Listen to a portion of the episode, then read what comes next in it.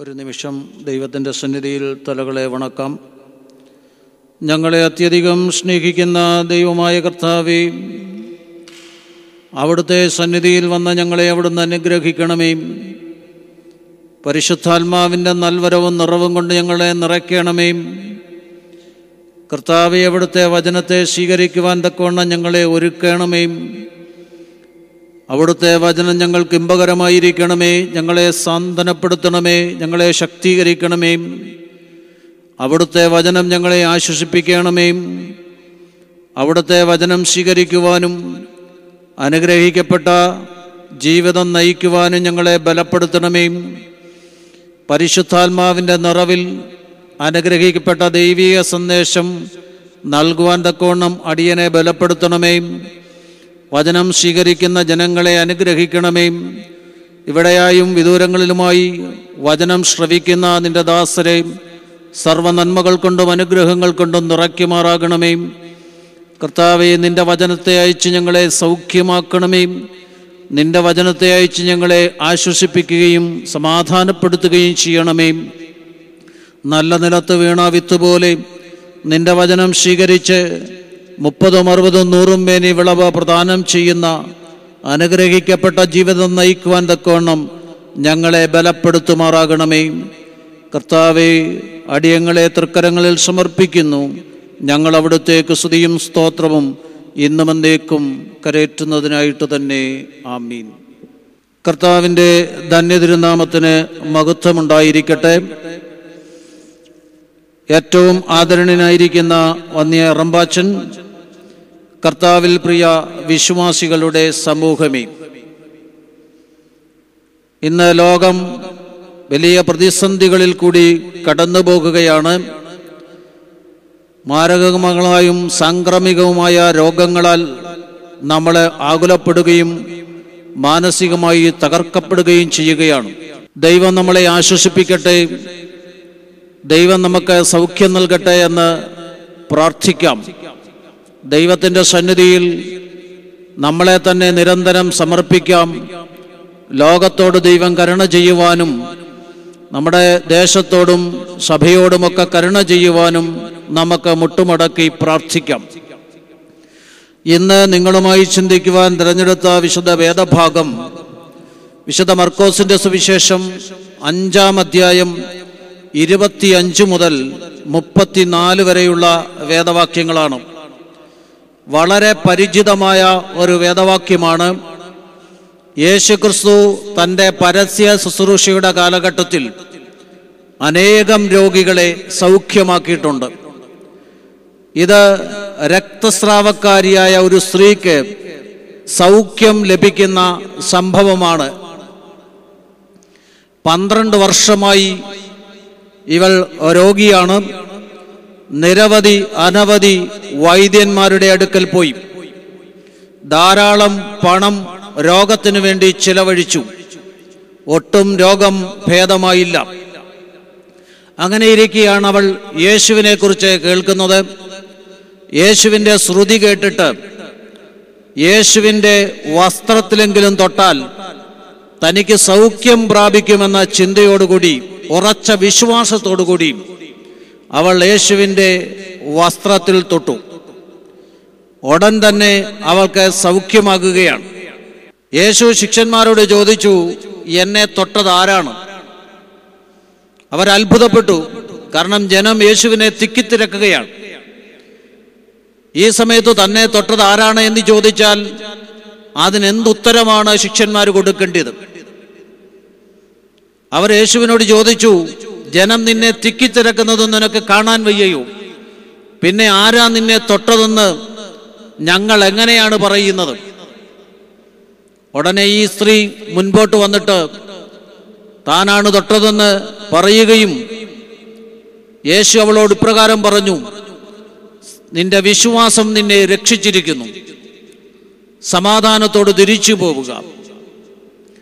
യേശുവിന്റെ അടുക്കൽ വന്ന ഈ രക്തസ്രാവക്കാരി സ്ത്രീ സൗഖ്യം പ്രാപിച്ച് സമാധാനത്തോട് തിരിച്ചുപോയി. യേശുവിന്റെ പരസ്യ ശുശ്രൂഷയുടെ കാലഘട്ടത്തിൽ യേശു അനേകം രോഗികളെ സൗഖ്യമാക്കി. അത് ക്രിയകൾ കൊണ്ടായിരിക്കാം വാക്കുകൾ കൊണ്ടായിരിക്കാം സ്പർശം കൊണ്ടായിരിക്കാം. വിവിധ രീതികളിലാണ് യേശു സൗഖ്യം കൊടുക്കുന്നത്. ഈ സ്ത്രീ യേശുവിന്റെ വസ്ത്രത്തിൽ തൊട്ടാണ് സൗഖ്യം പ്രാപിക്കുന്നത്. യേശുവിന്റെ വസ്ത്രത്തിൽ രഹസ്യമായി ഇവൾ സ്പർശിച്ചു എന്നാണ് പറയുന്നത്. എന്തായിരിക്കും രഹസ്യമായി യേശുവിന്റെ വസ്ത്രത്തിൽ തൊടാനുള്ള കാരണം? ഈ സ്ത്രീ രക്തസ്രാവക്കാരിയായ സ്ത്രീയാണ്.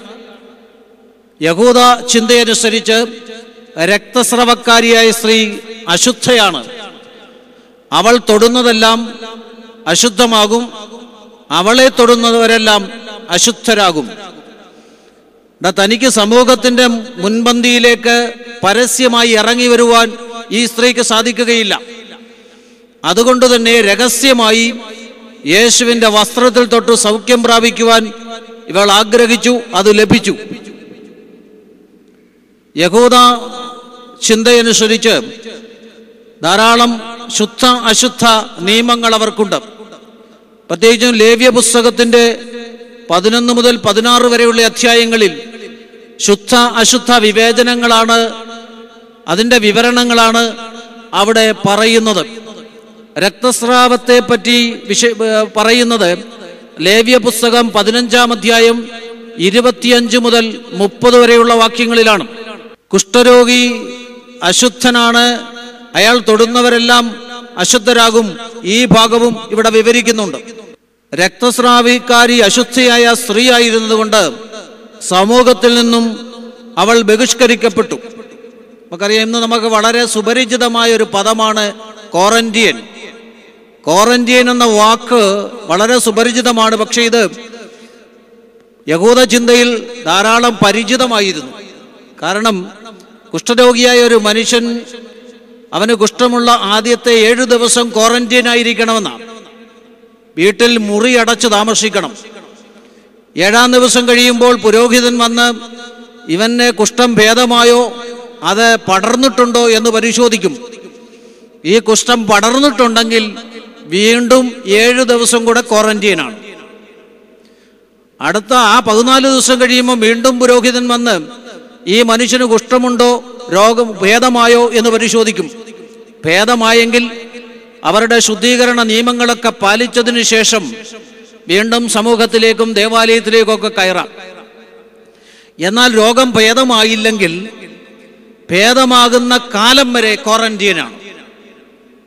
ഈ രക്തസാവക്രാജ് ശ്രീ പന്ത്രണ്ട് വർഷമായി അസുഖബാധിതയാണ് എന്ന് പറഞ്ഞാൽ പന്ത്രണ്ട് വർഷമായി ഈ സ്ത്രീ ക്വാറന്റീനാണ്.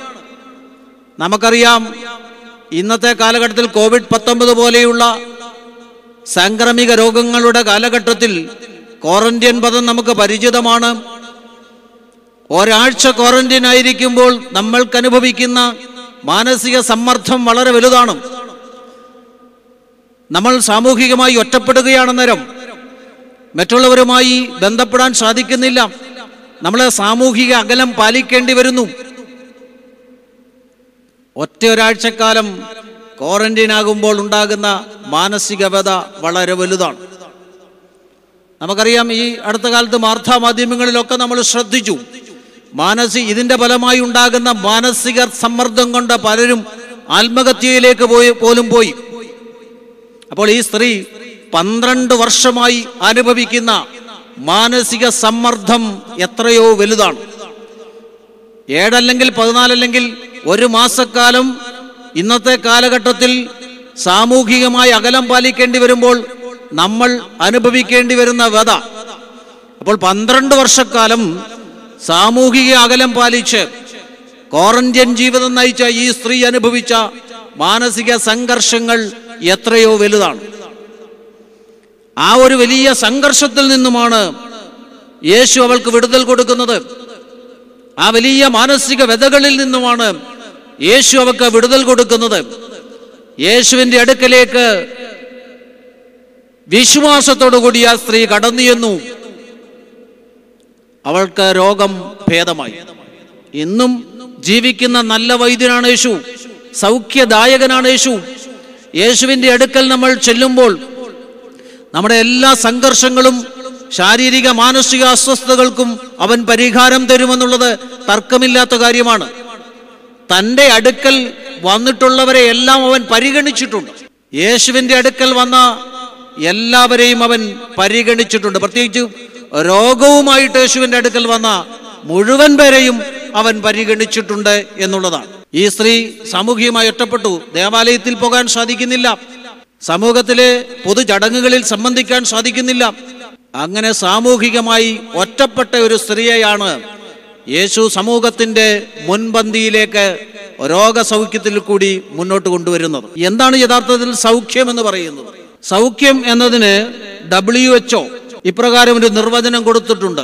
Health is not merely the absence of disease or infirmity it is a state of physical psychological social and spiritual wellbeing അപ്പൊ സാമൂഹികമായും ശാരീരികമായും മാനസികമായും ആത്മീകമായും അനുഭവിക്കുന്ന സ്വസ്ഥതയ്ക്ക് വിളിക്കുന്ന പേരാണ് സൗഖ്യമെന്ന്. അപ്പൊ സൗഖ്യം എന്ന് പറഞ്ഞാൽ ശരീരത്തിന്റെ മാത്രം സ്വസ്ഥതയെ സൗഖ്യമെന്ന് നമുക്ക് വിളിക്കാൻ സാധിക്കുകയില്ല. മനസ്സിന്റെ മാത്രം സ്വസ്ഥതയെ സൗഖ്യമെന്ന് നമുക്ക് വിളിക്കാൻ സാധിക്കത്തില്ല. ശാരീരികവും മാനസികവും ആത്മീകവും ആയിട്ടുള്ള സ്വസ്ഥതയ്ക്കാണ് സൗഖ്യം എന്ന് വിളിക്കുന്നത്. നമുക്കറിയാം യേശുക്രിസ്തു രോഗികളെ സൗഖ്യമാക്കുമ്പോൾ ബഹുഭൂരിപക്ഷന്റെയും സമയവും പറയുന്നത് നിന്റെ പാപം മോചിച്ചു തന്നിരിക്കുന്നുവെന്നാണ്. അപ്പോൾ പാപവും രോഗവുമായി ഒരു ബന്ധമുണ്ടെന്നാണ് യഹൂദ ചിന്ത. എല്ലാം അങ്ങനെയാണെന്ന് നമുക്ക് പറയാൻ സാധിക്കുന്നില്ലെങ്കിലും പാപവും രോഗവുമായി ഒരു ബന്ധമുണ്ട്. അതുകൊണ്ടാണ് യേശു രോഗികളെ സൗഖ്യമാക്കുമ്പോൾ നിന്റെ പാപം മോചിച്ചു തന്നിരിക്കുന്നു എന്ന് പറയുന്നു. എന്നാൽ മറ്റൊരു സന്ദർഭത്തിൽ പിറവിക്കുരുടനെ യേശു സൗഖ്യമാക്കുന്ന ഒരു സംഭവം ഉണ്ടല്ലോ പിറവിക്കുരുടൻ അങ്ങനെ ആയതിന്റെ കാരണം എന്താണ് എന്ന് ശിഷ്യന്മാര് യേശുവിനോട് ചോദിച്ചപ്പോൾ യേശു ഇപ്രകാരമാണ് പറഞ്ഞത്. ദൈവത്തിന്റെ മഹത്വം വെളിപ്പെടാൻ വേണ്ടിയാണ് ഇവൻ പിറവിക്കുരുടനായി ജനിച്ചത്. അപ്പൊ ദൈവത്തിന്റെ മഹത്വം വെളിപ്പെടാൻ വേണ്ടി ചില രോഗങ്ങളോ പ്രശ്നങ്ങളോ നമ്മുടെ ജീവിതത്തിൽ ഉണ്ടായേക്കാം. നമ്മുടെ പാപങ്ങൾ കൊണ്ട് നമുക്ക് രോഗങ്ങൾ ഉണ്ടായേക്കാം. നമ്മുടെ അമ്മയപ്പന്മാരുടെ പാപങ്ങൾ കൊണ്ട് നമുക്ക് രോഗങ്ങൾ ഉണ്ടായേക്കാം. അങ്ങനെ നിരവധി അനവധി തെറ്റുകൾ കൊണ്ട് രോഗങ്ങൾ കടന്നു വന്നേക്കാം. നമുക്കറിയാം സമൂഹത്തിന്റെ തെറ്റുകൾ കൊണ്ട് ഒരാൾക്ക് രോഗം ഉണ്ടാകാൻ സാധ്യതകളുണ്ട്. അമിതമായ ലാഭത്തിനു വേണ്ടി ഭക്ഷണ പദാർത്ഥങ്ങളിൽ മായം കലർത്തി വിറ്റ് പണമുണ്ടാക്കാൻ ശ്രമിക്കുമ്പോൾ ആ ഭക്ഷണം കഴിക്കുന്നവരെല്ലാം രോഗത്തിന് അടിമകളാകുകയാണ്. അപ്പൊ അമിതമായ ലാഭതൃഷ്ണ ഒരു സമൂഹത്തിന് വലിയ പ്രതിസന്ധികൾ ഉണ്ടാക്കുകയാണ്.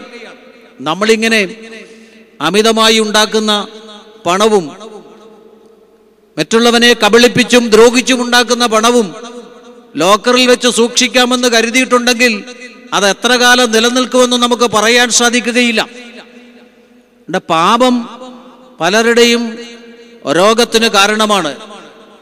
നമുക്കറിയാം പീലാത്തോസ് ആണ് യേശുവിനെ ന്യായം വിധിക്കുന്നതെങ്കിലും പീലാത്തോസിന്റെ ഭാര്യയ്ക്ക് ഉറക്കം നഷ്ടപ്പെടുകയാണ്. യോന എന്ന് പറഞ്ഞ പ്രവാചകൻ ദൈവത്തോട് മറുതലിച്ചാണ് കപ്പൽ കയറിയെങ്കിലും യോനയുടെ തെറ്റുകൾ കൊണ്ട് കപ്പലിലുള്ളവരുടെ മനസ്സിന്റെ സ്വസ്ഥതയാണ് നഷ്ടപ്പെടുന്നത്. ഒരാളുടെ തെറ്റ് മറ്റൊരാളെ ബാധിക്കും മറ്റൊരാളുടെ സ്വസ്ഥത കെടുത്തും മറ്റൊരാൾക്ക് രോഗങ്ങൾ ഉണ്ടാക്കുമെന്നുള്ളത് തർക്കമില്ലാത്ത കാര്യമാണ്. അതുകൊണ്ട് പാപവും രോഗവും തമ്മിലൊരു ബന്ധമുണ്ടെന്നാണ് യഹൂദ ചിന്ത. അതേപോലെ തന്നെ നമ്മുടെ ശരീരത്തിനൊരു പ്രത്യേകതയുണ്ട്. നമ്മുടെ ശരീരത്തിന്റെ പ്രത്യേകത എന്ന് പറയുന്നത് വൈദ്യുത കാന്തിക തരംഗങ്ങളാൽ നയിക്കപ്പെടുന്ന രാസജൈവ പദാർത്ഥങ്ങളുടെ സങ്കലിത രൂപമാണ് മനുഷ്യന്റെ ശരീരം എന്ന് പറയുന്നത്. ശരീരത്തിനുണ്ടാകുന്ന ക്ഷതം മനസ്സിനെയും മനസ്സിനുണ്ടാകുന്ന ക്ഷതം ശരീരത്തെയും ബാധിക്കും. ചിന്ത പോകുന്നിടത്തേക്കെല്ലാം അതോടൊപ്പം ഒരു രാസവസ്തുവും യാത്ര ചെയ്യുമെന്നാണ് പറയുന്നത്. അതായത് മാനസിക അവസ്ഥ രോഗത്തെ സൃഷ്ടിക്കുന്ന രാസജൈവ പദാർത്ഥങ്ങളായി മാറുന്നു. നമ്മുടെ മാനസിക അവസ്ഥ രോഗത്തെ സൃഷ്ടിക്കുന്ന രാസജൈവ പദാർത്ഥങ്ങളായി മാറും എന്നുള്ളതാണ്. സദൃശ്യവാക്യങ്ങളിൽ പതിനാലാം അധ്യായം മുപ്പതാമത്തെ വാക്യത്തിൽ ശാന്തമായ മനസ്സ് ദേഹത്തിന്റെ ജീവൻ അസൂയയോ അസ്ഥികൾക്ക് ദ്രവത്വം. അതായത് ശാന്തമായ മനസ്സാണ് ശരീരത്തിന് ജീവൻ നൽകുന്നത്. അപ്പൊ നമ്മുടെ മാനസിക അവസ്ഥ ചില രോഗങ്ങളിലേക്ക് നമ്മളെ നയിക്കുമെന്നുള്ളതാണ്. സദൃശ്യവാക്യങ്ങൾ പതിനേഴാം അധ്യായം ഇരുപത്തിരണ്ടാമത്തെ വാക്യം. സന്തുഷ്ട ഹൃദയം നല്ല ഒരു ഔഷധം തകർന്ന മനസ്സോ അസ്ഥികളെ ഉണക്കുന്നു. അപ്പൊ തകർന്ന മനസ്സ് നമ്മുടെ അസ്ഥികളെ ഉണക്കിക്കളയും. സന്തുഷ്ടമായ ഹൃദയം നല്ല ഒരു ഔഷധമാണ് അപ്പോൾ മനസ്സും ശരീരവും തമ്മിലുള്ള ബന്ധമാണിത്. മനസ്സ് സ്വസ്ഥമാണെങ്കിൽ ശരീരത്തിന് സ്വസ്ഥത കിട്ടും. സന്തുഷ്ടമായ ഒരു ഹൃദയമാണെങ്കിൽ അത് ഏറ്റവും നല്ല ഔഷധമാണ് എന്നാണ് സദൃശവാക്യക്കാരൻ പറയുന്നത്. അസൂയയുള്ള ഹൃദയം നമ്മുടെ അസ്ഥികളെ ദ്രവിപ്പിച്ചു കളയുമെന്നാണ് പറയുന്നത്. എണ്ണം സദൃശവാക്യങ്ങൾ പതിനഞ്ചിന്റെ മുപ്പതിൽ ഇപ്രകാരം വായിക്കുന്നുണ്ട്. നല്ല വർത്താനം അസ്ഥികളെ തണുപ്പിക്കുന്നു. നല്ല വർത്തമാനം പറയണമെന്നുണ്ടെങ്കിൽ ഹൃദയം എപ്പോഴും പ്രസന്നമായിരിക്കണം. യേശു അതുകൊണ്ടാണ് പറഞ്ഞത് ഹൃദയം നിറഞ്ഞു കവിയുന്നതാണ് വായ് സംസാരിക്കുന്നത്. ഹൃദയം നിറഞ്ഞു കവിയുന്നതാണ് വായ് സംസാരിക്കുന്നത്. അപ്പൊ ഹൃദയത്തിൽ നല്ല ചിന്തകൾ ഉണ്ടെങ്കിൽ മാത്രമേ നല്ല വർത്തമാനം ആ ഹൃദയത്തിൽ നിന്ന് വരികയുള്ളൂ. ഹൃദയത്തിൽ നിന്ന് നല്ല വർത്തമാനം വരുമ്പോൾ അത് നമ്മുടെ അസ്ഥികളെ തണുപ്പിക്കും. ഞാനിത് പറഞ്ഞത് ശരീരവും മനസ്സും തമ്മിൽ അഭേദ്യമായ ഒരു ബന്ധമുണ്ട്.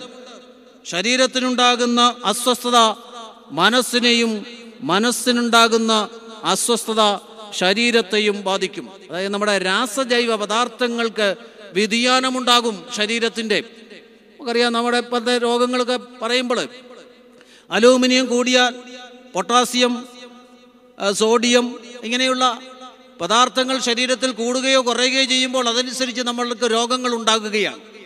അതിനൊരു പരിധിയുണ്ട്. ആ പരിധിക്ക് അപ്പുറത്തേക്ക് രാസജൈവ പദാർത്ഥങ്ങൾക്ക് വ്യതിയാനമുണ്ടായാൽ ശരീരം അസ്വസ്ഥമാകും. അപ്പം നല്ലൊരു മനസ്സുണ്ടാകുക സ്വസ്ഥമായ ഹൃദയമുണ്ടാകുക എന്നുള്ളതാണ്. അതാണ് യേശു പറഞ്ഞത്. അല്ലെ യഹൂദ ചിന്തയുണ്ടാകുന്നത് പാപത്തിന്റെ പരിണിതഫലമായി രോഗമുണ്ടാകുമെന്നുള്ളത്. നമുക്കറിയാം രണ്ട് നെഗറ്റീവ് ഫീലിങ്സുമുണ്ട് പോസിറ്റീവ് ഫീലിങ്സുമുണ്ട്. നെഗറ്റീവ് ഫീലിങ്സ് എപ്പോഴും നമുക്ക് അസ്വസ്ഥത ഉണ്ടാക്കും കോപം പിണക്കം ദേഷ്യം അസൂയ ദ്വന്ദ്വപക്ഷം സാർത്ഥത മുതലായ നെഗറ്റീവ് ഫീലിങ്സ് നമ്മളെ വല്ലാതെ അസ്വസ്ഥമാക്കും. എന്നാൽ പോസിറ്റീവ് ഫീലിങ്സ് ആയിട്ടുള്ള പോസിറ്റീവ് വികാരങ്ങൾ അതായത് സന്തോഷവും കരുണയും സ്നേഹവും ദയയും പരോപകാരവും ഒക്കെ നമ്മുടെ മനസ്സിന് സ്വസ്ഥതയും ശരീരത്തിന് സ്വസ്ഥതയും നൽകും. ഇപ്പം നമുക്കറിയാം രോഗങ്ങളൊക്കെ പോസിറ്റീവ് നമ്മുടെ പോസിറ്റീവ് വരുമ്പോഴാണല്ലോ രോഗങ്ങൾ ഉണ്ടാകുന്നത്. പ്രത്യേകിച്ചും എച്ച് ഐ വി പോസിറ്റീവും കോവിഡ് നയന്റീൻ പോസിറ്റീവും ഒക്കെ പോസിറ്റീവ് എപ്പോഴും രോഗവുമായി മാറുകയാണ്. അതായത് നമ്മുടെ നെഗറ്റീവ് ഫീലിങ്സ് എപ്പോഴും രോഗങ്ങളെ പോസിറ്റീവ് രോഗങ്ങൾ ഉണ്ടാക്കും. നെഗറ്റീവ് ഫീലിങ്സ് നമുക്ക് ഉണ്ടാകുമ്പോഴും നമ്മുടെ രോഗങ്ങളെപ്പോഴും കൂടുകൂടി വരികയാണ്. നമ്മുടെ മനസ്സും ശരീരവും തമ്മിലുള്ള ഒരു ബന്ധമാണ് ഇവിടെ കാണിക്കുന്നത്. നമ്മുടെ മനസ്സെങ്ങനെയാണോ അങ്ങനെയായിരിക്കും നമ്മളെന്നാണ്. ഒരിക്കലും ഒരു സന്യാസി ഒരാൾ ചുവട്ടിലിരിക്കുകയായിരുന്നു. ധാരാളം പേര് അദ്ദേഹത്തെ കാണുവാൻ വന്നു. അദ്ദേഹത്തിന്റെ പ്രശസ്തി കണ്ടിട്ട് ആ നാട്ടിലെ രണ്ട് ചെറുപ്പക്കാര് ഇദ്ദേഹത്തെ ഒന്ന് പരീക്ഷിക്കാൻ തീരുമാനിച്ചു. അങ്ങനെ അവരൊരു പക്ഷിയെ പിടിച്ചു. ആ പക്ഷിയെ പിടിച്ചിട്ട് അവർ പറഞ്ഞു നമുക്ക് സന്യാസിയുടെ അടുക്കൽ ചെന്ന് ചോദിക്കണം നമ്മുടെ കയ്യിലിരിക്കുന്ന പക്ഷിയുടെ പേരെന്താണെന്ന്. ആ പേര് സന്യാസി പറയുകയാണെങ്കിൽ അടുത്ത ചോദ്യം ചോദിക്കണം. ഞങ്ങളുടെ കയ്യിലിരിക്കുന്ന പക്ഷി ചത്തതു ചത്തതാണോ ജീവനുള്ളതാണോ? ചത്തതാണ് എന്ന് പറയുകയാണെങ്കിൽ നമുക്കതിനെ പറപ്പിച്ചു വിടണം. ജീവനുള്ളതാണെന്ന് പറയുകയാണെങ്കിൽ നമുക്കതിനെ കഴുത്ത് ഞെരിച്ച് കൊല്ലണം. അങ്ങനെ ഉള്ള തീരുമാനവുമായി ഈ രണ്ട് ചെറുപ്പക്കാർ ഒരു പക്ഷിയുമായി സന്യാസിയുടെ അടുക്കൽ വന്നു. പക്ഷിയെ ഇങ്ങനെ ഒരു തുണി കൊണ്ട് മൂടി ആരും കാണാതെ വണ്ണം സന്യാസിയുടെ അടുക്കൽ വന്ന് ചോദിച്ചു ഞങ്ങളുടെ കയ്യിലിരിക്കുന്നത് എന്താണ്?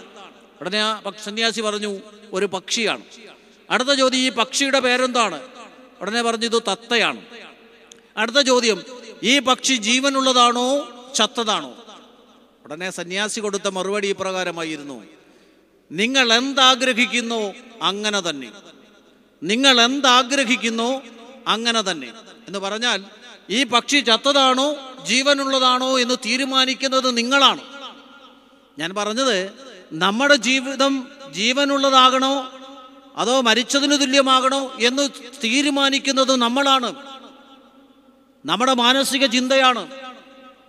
നമ്മുടെ മാനസിക അവസ്ഥയാണ്.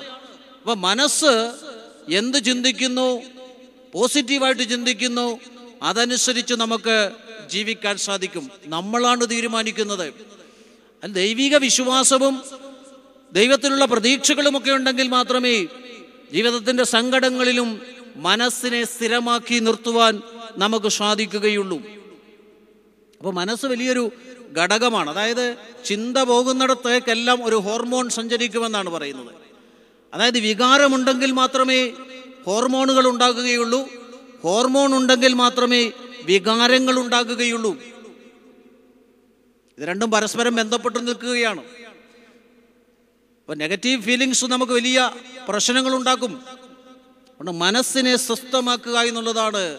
അതുകൊണ്ടാണ് ജഗൂത ചിന്ത പറഞ്ഞിരിക്കുന്നത് പാപം ചില രോഗങ്ങൾ ഉണ്ടാക്കും. മനസ്സിന്റെ സ്വസ്ഥത നമ്മുടെ രോഗത്തെ ഇല്ലാതെയാക്കും. വിശ്വാസത്തോടു കൂടി യേശുവിന്റെ അടുക്കൽ വന്നു ഈ സ്ത്രീ. യേശുവിൽ നിന്നും അവക്ക് സൗഖ്യം ലഭിക്കുകയാണ്. അപ്പം നമ്മുടെ മാനസികമായ ചിന്ത എങ്ങനെയായിരിക്കണം? യഥാർത്ഥത്തിൽ ഈ സ്ത്രീ യേശുവുമായി കണ്ടുമുട്ടിയതോടുകൂടി ഈ ഈ സ്ത്രീയുടെ ജീവിതത്തിൽ വലിയ മാറ്റമുണ്ടാകുകയാണ്. നമ്മുടെ ഒരു ജീവിതത്തിൽ മാറ്റമുണ്ടാകുന്നത് ദൈവവുമായിട്ടുള്ള അഭിമുഖമാണ്. നമ്മുടെ ജീവിതത്തിന്റെ പ്രതിസന്ധികളിൽ ദൈവത്തെ കണ്ടുമുട്ടാൻ നമുക്ക് സാധിക്കണം. നമ്മുടെ സങ്കടങ്ങളിൽ ഒരു മനുഷ്യന്റെ സങ്കടങ്ങളിലാണ് അവൻ ദൈവത്തെ കൂടുതൽ കണ്ടുമുട്ടുന്നത്. സന്തോഷങ്ങളിൽ കണ്ടുമുട്ടുന്നതിനേക്കാൾ കൂടുതൽ ഒരു മനുഷ്യന്റെ മനുഷ്യന്റെ സങ്കടങ്ങളിലും കണ്ണുനീരുകളിലുമാണ് അവൻ ദൈവത്തെ കൂടുതൽ കണ്ടുമുട്ടുന്നത്. ദൈവത്തെ നമ്മൾ കണ്ടുമുട്ടുമ്പോൾ നമ്മുടെ ജീവിതത്തിന്റെ ദശ മാറുകയാണ്. ഞാനും ദൈവവുമായിട്ടുള്ള കണ്ടുമുട്ടൽ എന്റെ ജീവിതത്തിന്റെ ദശ മാറ്റും. ഈ സ്ത്രീയുടെ ജീവിതത്തിന്റെ ദശ മാറി എന്ന് പറഞ്ഞാൽ അന്ന് വരെ അവൾക്ക് സാമൂഹികമായി ബഹിഷ്കരിക്കപ്പെട്ടവളായിരുന്നു. ദേവാലയത്തിൽ പോകാൻ പറ്റാത്തവളായിരുന്നു. അശുദ്ധയായ സ്ത്രീയായിരുന്നു. പക്ഷേ യേശുവിനെ തൊട്ടു. യേശു അവളോട് സംസാരിച്ചു കഴിഞ്ഞപ്പോൾ അവളുടെ രോഗം മാറി സമൂഹത്തിൽ സ്വീകരിക്കപ്പെടുന്ന നിലയുണ്ടായി അവളുടെ ജീവിതം മാറിമറിയുകയാണ്. നമുക്കറിയാം ഷൗൽ എന്ന് പറഞ്ഞ ആൾ പൗലോസായ സംഭവം. ഡെമസ്കോസ് എന്ന് പറഞ്ഞ സംഭവം. ഡെമസ്കോസിൽ വെച്ച് യേശുവിനെ കണ്ടതോടുകൂടി ഷൗലിന്റെ ജീവിതം മാറിമറിയുകയാണ് ഷൗൽ പൗലോസ് എന്ന് പറഞ്ഞ ആളായി മാറുകയാണ്. യാക്കോബ് പൂർവപിതാവായ യാക്കോബ് ഗോത്രപിതാവായ യാക്കോബ് ദൈവവുമായി ഒരു അഭിമുഖം നടത്തി. ദൈവവുമായി ഒരു മൽപ്പിടുത്തം നടത്തി. ആ മൽപ്പിടുത്തത്തോടുകൂടി യാക്കോബിന്റെ ജീവിതം മാറിമറിയുകയാണ് ജ്യേഷ്ഠനെയും കബളിപ്പിച്ച് അപ്പനെയും കബളിപ്പിച്ച് ജ്യേഷ്ഠാവകാശം തട്ടിപ്പറിച്ചുകൊണ്ട് തന്റെ അമ്മാവന്റെ വീട്ടിൽ പോയി ദീർഘകാലം താമസിച്ചു. അവിടെ ചതിപറ്റി തിരിച്ചു വന്നു. തിരിച്ചു വരുമ്പോൾ യാബോക്ക് നദീതീരത്ത് നിന്ന് ദൈവവുമായിട്ടൊരു മൽപ്പിടുത്തം ദൈവത്തെ കണ്ടുമുട്ടി. തന്റെ സങ്കടങ്ങളെല്ലാം പറഞ്ഞു. അവിടെ വെച്ച് അയാൾ പുതിയ ആളായി മാറി. ദൈവവുമായിട്ടുള്ള ഒരു അഭിമുഖം യാക്കോബിന്റെ ജീവിതം മാറിമറിഞ്ഞു. യാക്കോബ് എന്ന പേര് മാറി ഇസ്രായേൽ എന്ന് പേര് കിട്ടി. അപ്പൊ ദൈവവുമായിട്ടുള്ള നമ്മുടെ അഭിമുഖമാണ് നമ്മുടെ ജീവിതത്തെ മാറ്റിമറിക്കുന്നത്. ഹാഗാർ എന്ന് പറഞ്ഞ സ്ത്രീ അബ്രഹാമിന്റെ വീട്ടിൽ നിന്നും ഒരു കൈക്കുഞ്ഞുമായി ഇറങ്ങി പുറപ്പെട്ടു. മരിക്കാൻ വേണ്ടി മരുഭൂമിയിൽ പോയി കിടക്കുകയാണ്. ദൈവവുമായിട്ടുള്ളൊരു കണ്ടുമുട്ടൽ അവളുടെ ജീവിതം മാറ്റിമറിച്ചു. ദൈവദൂതൻ അവളെ പറഞ്ഞു തിരിച്ച് വീട്ടിലേക്ക് വിട്ടു. നിന്റെ മകനെ വലിയൊരു ജാതിയാക്കുമെന്ന് വാഗ്ദാനം കൊടുക്കുന്നു.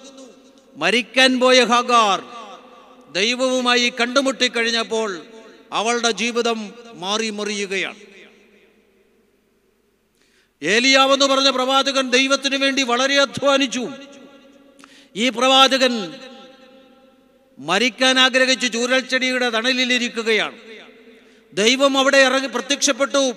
ദൈവവുമായി കണ്ടുമുട്ടലുകൾ വീണ്ടും വലിയ കാര്യങ്ങൾ ചെയ്യുവാൻ അദ്ദേഹത്തെ ബലപ്പെടുത്തുകയാണ്. അപ്പോൾ മരിക്കാൻ വേണ്ടി പോയ ആളാണ്. ആകാറും ഏലിയാവും ഒക്കെ മരിക്കാൻ വേണ്ടി പോയവരാണ്. പക്ഷെ ദൈവവുമായി കണ്ടുമുട്ടിക്കഴിഞ്ഞപ്പോൾ വലിയ ദൗത്യവുമായി ഏലിയാവ് തിരിച്ചു വരികയാണ്. പിന്നീട് ചെയ്യുന്നത് അദ്ദേഹം ഇസ്രായേലിന്റെ പുതിയൊരു രാജാവിനെ വഴിക്കാൻ വേണ്ടി ശ്രമിക്ക വഴിച്ചു. അതിനുശേഷം ജീവിതം വലിയ വഴിത്തിരിവിലേക്ക് പോകുകയാണ്. ഞാൻ പറയുന്നത് നമ്മുടെ ജീവിതത്തിന്റെ പ്രതിസന്ധികളിൽ ദൈവവുമായിട്ടൊരു കണ്ടുമുട്ടൽ ഉണ്ടാകുകയാണെങ്കിൽ നമ്മുടെ ജീവിതത്തിന്റെ ദശ മാറും. എന്നാണ് പറയുന്നത് എവരി ഡിസപ്പോയിൻമെന്റ് ഈസ് ആൻ അപ്പോയിൻമെന്റ് വിത്ത് ഗോഡ് എല്ലാ നിരാശകളും ദൈവവുമായിട്ടുള്ള ഒരു അപ്പോയിൻമെന്റ് ആണ്. ഈ അപ്പോയിൻമെന്റ് നടന്നാൽ നമ്മുടെ ജീവിതം മാറി മറിഞ്ഞു അപ്പോൾ ഈ ഈ സ്ത്രീയുടെ ജീവിതം ഇവിടെ മാറി മറിയുകയാണ്. അതുകൊണ്ട് രോഗം പോലെയുള്ള വലിയ സങ്കടകരമായ പ്രതിസന്ധികൾ ജീവിതത്തിൽ വരുമ്പോൾ നമ്മൾ എന്താണ് ചെയ്യേണ്ടത്? പുറപ്പാട് പുസ്തകം പതിനഞ്ചാം അധ്യായത്തിൽ പറയുന്നുണ്ട് നിങ്ങൾ എന്റെ വാക്ക് കേട്ടനുസരിക്കണമെന്ന്. ഞാൻ സൗഖ്യമാക്കുന്ന യഹോവയാകുന്നു. പുറപ്പാട് പുസ്തകം പതിനഞ്ചിന്റെ ഇരുപത്തി ആറ് ഞാൻ സൗഖ്യമാക്കുന്ന യഹോവയാകുന്നു. ആ സൗഖ്യം ലഭിക്കുന്നത് എങ്ങനെയാണ്? നിങ്ങൾ എന്റെ വാക്ക് കേട്ടനുസരിച്ചാൽ. അപ്പൊ ദൈവത്തിന്റെ വാക്കുകളെ കേട്ടനുസരിക്കുമ്പോഴാണ് നമുക്ക് സൗഖ്യം ലഭിക്കുന്നത്. എങ്ങനെയാണ് ദൈവത്തോട് ദൈവത്തിന്റെ വാക്ക് കേൾക്കുന്നത്? എങ്ങനെയാണ് നമുക്ക് ദൈവത്തോട് സംസാരിക്കാൻ ഒക്കുന്നത്? ഒരു ഭക്തനായ താപസൻ ഇപ്രകാരം പറഞ്ഞു എനിക്ക് ദൈവത്തോട് സംസാരിക്കേണ്ടുമ്പോൾ ഞാൻ പ്രാർത്ഥിക്കും. ദൈവം എന്നോട് സംസാരിക്കണമെന്ന് എനിക്ക് തോന്നുമ്പോൾ ഞാൻ വിശുദ്ധ വേദപുസ്തകം വായിക്കും. അപ്പം ദൈവത്തിന് നമ്മളോട് സംസാരിക്കാനുള്ള ഒരു മാർഗമാണ് നമ്മളുടെ വിശുദ്ധ വേദപുസ്തക പാരായണം. നമ്മുടെ സങ്കടങ്ങളിൽ കണ്ണുനീരുകളിലൊക്കെ വിശുദ്ധ വേദപുസ്തകം എന്നോട് തുറന്നു വായിച്ചേ നിങ്ങളോട് ദൈവം സംസാരിക്കുന്നുണ്ട് വിശുദ്ധ വേദത്തിൽ കൂടി. ചിലപ്പോൾ വേദപുസ്തകത്തിൽ കൂടെ മാത്രമല്ലായിരിക്കാം നല്ല മനുഷ്യരിൽ കൂടി ചില സംഭവങ്ങളിൽ കൂടി ചില നല്ല പുസ്തകങ്ങൾ വായിക്കുന്നതിൽ കൂടി ദൈവം നമ്മളോട് സംസാരിക്കുന്നുണ്ട്. പക്ഷേ ദൈവം നമ്മളോട് സംസാരിക്കാനുള്ള ഏറ്റവും നല്ല മാർഗം വിശുദ്ധ വേദപുസ്തക വായന തന്നെയാണ്. അതുകൊണ്ടാണ് ഭക്തനായ താപസൻ പറഞ്ഞത് ദൈവം എന്നോട് സംസാരിക്കണമെന്ന് ഞാൻ ആഗ്രഹിക്കുമ്പോൾ ഞാൻ വിശുദ്ധ വേദപുസ്തകം വായിക്കും. ദൈവത്തോട് എനിക്ക് സംസാരിക്കണമെന്ന് തോന്നുമ്പോൾ ഞാൻ പ്രാർത്ഥിക്കും.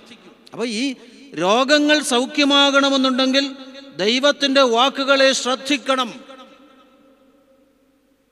ഈ വചനം നമ്മളെ സൗഖ്യമാക്കും. നൂറ്റിയേഴാം സങ്കീർത്തനക്കാരൻ ഇരുപതാം വാക്യത്തിൽ പറയുന്നു അവൻ തന്റെ വചനത്തെ അയച്ച് അവരെ സൗഖ്യമാക്കി. ദൈവത്തിന്റെ വചനം നമ്മളെ സൗഖ്യമാക്കും. വിശുദ്ധ വേദപുസ്തക വായന. ലിയോ ടോൾസ്റ്റോയുടെ മനോഹരമായ ഒരു കഥയുണ്ട് സ്നേഹമുള്ളിടത്ത് ദൈവമുണ്ട്. അതിലൊരു കഥാപാത്രം മാർട്ടിൻ എന്ന് പറഞ്ഞൊരു കഥാപാത്രം. മാർട്ടിൻ ഒരു ചെരുപ്പ് കുത്തിയായിരുന്നു. അദ്ദേഹം നല്ലവനും ജോലിയിൽ വിശ്വസ്തനുമായിരുന്നു. വിവാഹിതനായി കുടുംബമായി ജീവിക്കുകയാണ്. അദ്ദേഹത്തിന്റെ ആദ്യത്തെ കുട്ടികളെല്ലാം തന്നെ ശൈശവത്തിൽ തന്നെ മരിച്ചുപോയി. പിന്നീട് ഒരു കുട്ടിയും ജനിച്ചു. ആ കുട്ടിയും ഭാര്യയുമായി അയാൾ സുഖമായി ജീവിക്കുകയാണ്. ഈ കുട്ടിക്ക് മൂന്ന് വയസ്സ് പ്രായമായപ്പോഴേക്കും ഈ സ്ത്രീ പെട്ടെന്നൊരു അസുഖം വന്ന് മരിച്ചുപോയി. മാർട്ടിൻ വളരെയധികം സങ്കടത്തിലായി. എന്നിരുന്നാലും തന്റെ മൂന്ന് വയസ്സുള്ള മകനെ വളർത്തണമെന്നുള്ള ചിന്തയിൽ അദ്ദേഹം ജോലി ചെയ്യാൻ തുടങ്ങി. കാലം കടന്നുപോയി. തന്നെ ജോലിയിൽ സഹായിക്കാൻ ഈ കുട്ടിക്ക് പ്രായമായപ്പോഴേക്കും ഈ കുട്ടിക്കൊരു പനി പിടിച്ച് ഇത് മരിച്ചുപോയി. മാർട്ടിനാകെ സങ്കടത്തിലായി. തന്നെ സഹായിക്കാൻ ഇനിയും ആളില്ല. മൂത്ത കുട്ടികൾ മൂത്ത കുട്ടികളെല്ലാം ശൈശവത്തിൽ മരിച്ചു. ഭാര്യ മരിച്ചുപോയി. ഏക ആശ്രയമായിരുന്ന ഈ കുട്ടി തന്നെ സഹായിക്കാൻ പ്രായമായപ്പോഴേക്ക് മരിച്ചുപോയി. മാർട്ടിൻ ദൈവത്തെ കുറ്റപ്പെടുത്താൻ തുടങ്ങി. അങ്ങനെ ഇരിക്കെ ഇദ്ദേഹത്തിന്റെ അടുക്കൽ ഒരു തീർത്ഥാടകൻ വന്നു. ആ തീർത്ഥാടകനോട് മാർട്ടിൻ തന്റെ സങ്കടങ്ങളെല്ലാം പറയാൻ തുടങ്ങി. അയാൾ പറഞ്ഞു എനിക്ക് എനിക്കിനിയും ജീവിക്കണ്ട. ഞാൻ മരിക്കാൻ ആഗ്രഹിക്കുകയാണ്. എനിക്കാരുമില്ല. അപ്പൊ വൃദ്ധനായ ഈ തീർത്ഥാടകൻ മാർട്ടിനോട് പറഞ്ഞു അങ്ങനെയൊന്നും ചിന്തിക്കരുത്. നിങ്ങൾ ദൈവത്തിനു വേണ്ടി ജീവിക്കണം. ദൈവത്തിനു വേണ്ടി എങ്ങനെയാണ് ജീവിക്കേണ്ടതെന്ന് വിശുദ്ധ വേദത്തിൽ പറഞ്ഞിട്ടുണ്ട്. വിശുദ്ധ വേദപുസ്തകം വായിച്ചാൽ നിങ്ങൾക്ക് ദൈവം ഒരു മാർഗദർശമാകും. അതുകൊണ്ട് ആ വിശുദ്ധ വേദപുസ്തകം ഒരു മാർഗദീപമാണ്. നിങ്ങൾ എങ്ങനെയാണ് ജീവിക്കേണ്ടതെന്ന് വിശുദ്ധ വേദപുസ്തകം നിങ്ങളോട് പറഞ്ഞു തരും. അങ്ങനെ അദ്ദേഹം വിശുദ്ധ വേദപുസ്തകം വായിക്കാൻ തുടങ്ങി. ആദ്യമൊക്കെ ഒരാഴ്ചയിൽ ഒരിക്കൽ മാത്രം വായിക്കണമെന്നാണ് അയാൾ ആഗ്രഹിച്ചത്. എന്നാൽ വായിക്കുന്തോറും അയാൾക്ക് അതിൽ ഉത്സാഹമുണ്ടായി. അയാൾ എല്ലാ ദിവസവും വിശുദ്ധ വേദപുസ്തകം വായിക്കാൻ തുടങ്ങി. വായിക്കുന്തോറും അയാൾക്കൊരു മാനസികമായ ശാന്തിയും സമാധാനവും ലഭിച്ചു. വേദപുസ്തകം വായിക്കുന്നതിന് തൊട്ടു മുമ്പ് വരെ അയാൾ നല്ലതായിട്ട് മദ്യം കുടിക്കുമായിരുന്നു. വൈകുന്നേരങ്ങളിൽ ചന്തയിൽ പോയി മദ്യം കുടിക്കുകയും അവിടെ ഉണ്ടായിരുന്നവരുമായി വഴക്കിടുകയും ആവശ്യമില്ലാത്ത ചീത്ത വിളിക്കുകയും ചെയ്യുമായിരുന്നു. എന്നാൽ വേദപുസ്തകം നിരന്തരമായി വായിക്കാൻ തുടങ്ങിയതോടുകൂടി മാർട്ടിൻ മദ്യപാനം നിർത്തി അനാവശ്യ വാക്കുകൾ പറയുന്നത് നിർത്തി. നല്ലൊരാളായി മാറി. അയാളുടെ ജീവിതം ശാന്തിയും സമാധാനവും ഉള്ളതായി മാറി. അതിന്റെ പുറകിൽ പിന്നെയും കഥയുണ്ട് വേറെ പക്ഷെ ഞാൻ അതിലേക്ക് കടക്കുന്നില്ല. മാർട്ടിന്റെ അടുക്കൽ പിന്നെ യേശു വരുന്നതായിട്ടൊരു കഥയുണ്ട്. ഞാൻ ഇവിടം കൊണ്ട് നിർത്തുകയാണ്. ഞാൻ പറഞ്ഞത് വിശുദ്ധ വേദപുസ്തകം നിരന്തരമായി വായിക്കാൻ തുടങ്ങിയതോടുകൂടി മാർട്ടിന്റെ സങ്കടങ്ങൾ മാറി. മാർട്ടിന്റെ ജീവിതം ശാന്തവും സമാധാനപൂർണവുമായി വിശുദ്ധ വേദപുസ്തകം നമ്മളോട് സംസാരിക്കും. നമ്മുടെ രോഗത്തിൽ നമ്മുടെ വേദനകളിൽ നമ്മുടെ കണ്ണുനീരുകളിൽ വിശുദ്ധ വേദപുസ്തകം വായിക്കുമ്പോൾ ഈ വേദപുസ്തകം നമ്മളോട് സംസാരിക്കും. നൂറ്റി പത്തൊമ്പതാം സങ്കീർത്തനക്കാരൻ അതുകൊണ്ടാണ് പറയുന്നത് നൂറ്റി പത്തൊമ്പതാം സങ്കീർത്തനം ഒന്ന് വായിക്കണം. അതിൽ വിശുദ്ധ വേദപുസ്തകം വിശുദ്ധ വേദം അല്ലെ ന്യായപ്രമാണം നമുക്ക് നൽകുന്ന ധാരാളം അനുഗ്രഹങ്ങൾ പറയുന്നുണ്ട്. അതിലെ രണ്ട് മൂന്ന് അനുഗ്രഹങ്ങൾ പെട്ടെന്ന് ഞാൻ പറയുകയാണ്. അത് വിവേകം നൽകുന്നു വിശുദ്ധി നൽകുന്നു ആശ്വാസം നൽകുന്നു. വിശുദ്ധ വേദം നമുക്ക് വിവേകം നൽകും നമുക്ക് വിശുദ്ധി നൽകും നമുക്ക് ആശ്വാസം നൽകും. ഒരു സാധകന്റെ സഞ്ചാരം എന്ന് പറഞ്ഞ ഒരു പുസ്തകമുണ്ട്. ആ പുസ്തകത്തിൽ വിശുദ്ധ യോഹന്നാൻ ക്രിസോസ്റ്റം പറയുന്ന ഒരു കൊട്ടിങ്ങി പ്രകാരം പറയുന്നുണ്ട്. വിശുദ്ധ യോഹന്നാൻ ക്രിസോസ്റ്റം സുവിശേഷത്തിന്റെ ഒരു പ്രതി ഇരിക്കുന്ന ഒരു മുറി പോലും അന്ധകാരത്തിന്റെ ആത്മാക്കളെ അകറ്റി നിർത്തുന്നു. അവിടെ അവരുടെ കാപട്യങ്ങൾ കുതകാത്ത സ്ഥാനമാകും. അതായത് സുവിശേഷത്തിന്റെ ഒരു പ്രതി ഒരു വീട്ടിലിരുന്നാൽ ആ വീട്ടിൽ നിന്നും അന്ധകാരമില്ലാതെയാകും. അവിടെ സാത്താന്റെ കാപട്യങ്ങളൊന്നും നടക്കുകയില്ല എന്നാണ് ക്രിസോസ്റ്റം പറയുന്നത്. മറ്റൊരു പക്വതനായ മനുഷ്യൻ ഇപ്രകാരം പറഞ്ഞു കർത്താവിന്റെ അരുളപ്പാടുകൾ നിങ്ങൾ വായിക്കുമ്പോൾ നിങ്ങൾക്ക് മനസ്സിലാകുന്നില്ലെങ്കിൽ പോലും. നിങ്ങൾ വായിക്കുന്നത് കേട്ടാൽ ചെകുത്താനു മനസ്സിലാകും. ചെകുത്താൻ അത് കേട്ടിട്ട് വിറയ്ക്കും. അപ്പൊ നമ്മൾ വിശദ വേദപുസ്തകം വായിക്കുമ്പം നമ്മൾ വായിക്കുന്നത് നമുക്ക് മനസ്സിലാകുന്നില്ലെങ്കിലും ഇത് കേൾക്കുന്ന ചെകുത്താന് മനസ്സിലായി. നമ്മുടെ ജീവിതത്തിൽ നിന്നും നമ്മുടെ ഭവനത്തിൽ നിന്നും ഈ സാത്താൻ ഓടിപ്പോകുമെന്നുള്ളതാണ്. അതുകൊണ്ട് നമ്മുടെ ജീവിതത്തിന്റെ സങ്കടങ്ങളിൽ വിശുദ്ധ വേദപുസ്തകം വായിക്കണം. വിശുദ്ധ വേദപുസ്തകം നമ്മളോട് സംസാരിക്കും.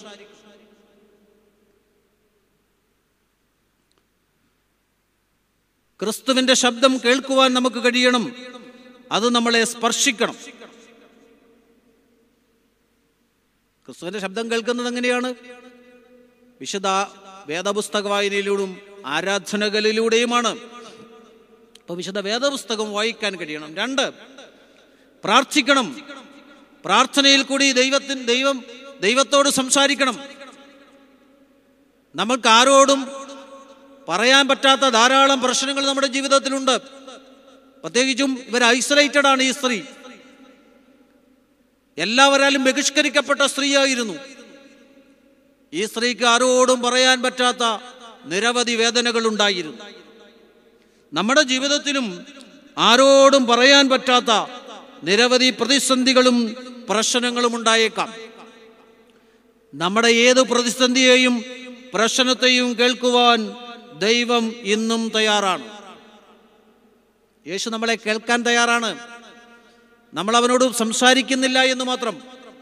പ്രാർത്ഥനയിൽ കൂടി ദൈവത്തോട് സംസാരിക്കുമ്പോൾ ദൈവം നമ്മുടെ വേദനകളെയും പ്രയാസങ്ങളെയും സങ്കടങ്ങളെയും എല്ലാം കേൾക്കും. ഹന്ന എന്ന് പറഞ്ഞ ആ സ്ത്രീ ഷമുവേൽ പ്രവാചകന്റെ ഒന്നാം പുസ്തകത്തിലുള്ളതാണ് ഒന്നാം അധ്യായത്തിൽ ഹന്ന എന്ന് പറഞ്ഞ ഈ സ്ത്രീ ഷീലോവിൽ യഗോവയുടെ സന്നിധിയിൽ പോയി തന്റെ സങ്കടങ്ങളെല്ലാം പറഞ്ഞു. തനിക്ക് മക്കളില്ല. മക്കളില്ലാത്തതിന്റെ പേരിൽ തന്റെ സഹഭാരിയായിരുന്ന പെനിന്ന തന്നെ ഉപദ്രവിക്കുന്നു. തന്റെ ഭർത്താവിന് തന്നോട് സ്നേഹമുണ്ടെങ്കിലും ആ വീട്ടിൽ സഹഭാര്യ തന്നെ ഉപദ്രവിക്കുകയും തന്നെ മുറിപ്പെടുത്തുകയും ചെയ്യുകയാണ്. കുത്തുവാക്കുകൾ പറഞ്ഞ് തന്നെ ഉപദ്രവിക്കുകയാണ്. വലിയ സങ്കടത്തോടുകൂടി ഈ സ്ത്രീ ഷീലോവിൽ ദൈവത്തിന്റെ സന്നിധിയിൽ ചെന്നു തന്റെ ഹൃദയം പകർന്നു. ഉറക്കെയൊന്നുമല്ല അവൾ പ്രാർത്ഥിച്ചത്. ഹൃദയം കൊണ്ടുള്ള പ്രാർത്ഥനയായിരുന്നു. യഥാർത്ഥത്തിൽ ദൈവം നമ്മുടെ പ്രാർത്ഥനകൾ കേൾക്കണമെന്നുണ്ടെങ്കിൽ ആ പ്രാർത്ഥന ഹൃദയങ്ങൾ കൊണ്ടുള്ള പ്രാർത്ഥനയായിരിക്കണം. വിശുദ്ധ അഗസ്റ്റിനോസ് എന്ന് പറഞ്ഞ പിതാവ് പറഞ്ഞിട്ടുണ്ട് നിങ്ങൾ അതരങ്ങൾ കൊണ്ട് പാടൂ ഹൃദയങ്ങൾ കൊണ്ട് പാടൂ ജീവിതം കൊണ്ട് പാടൂ. ഇതാണ് പ്രാർത്ഥന.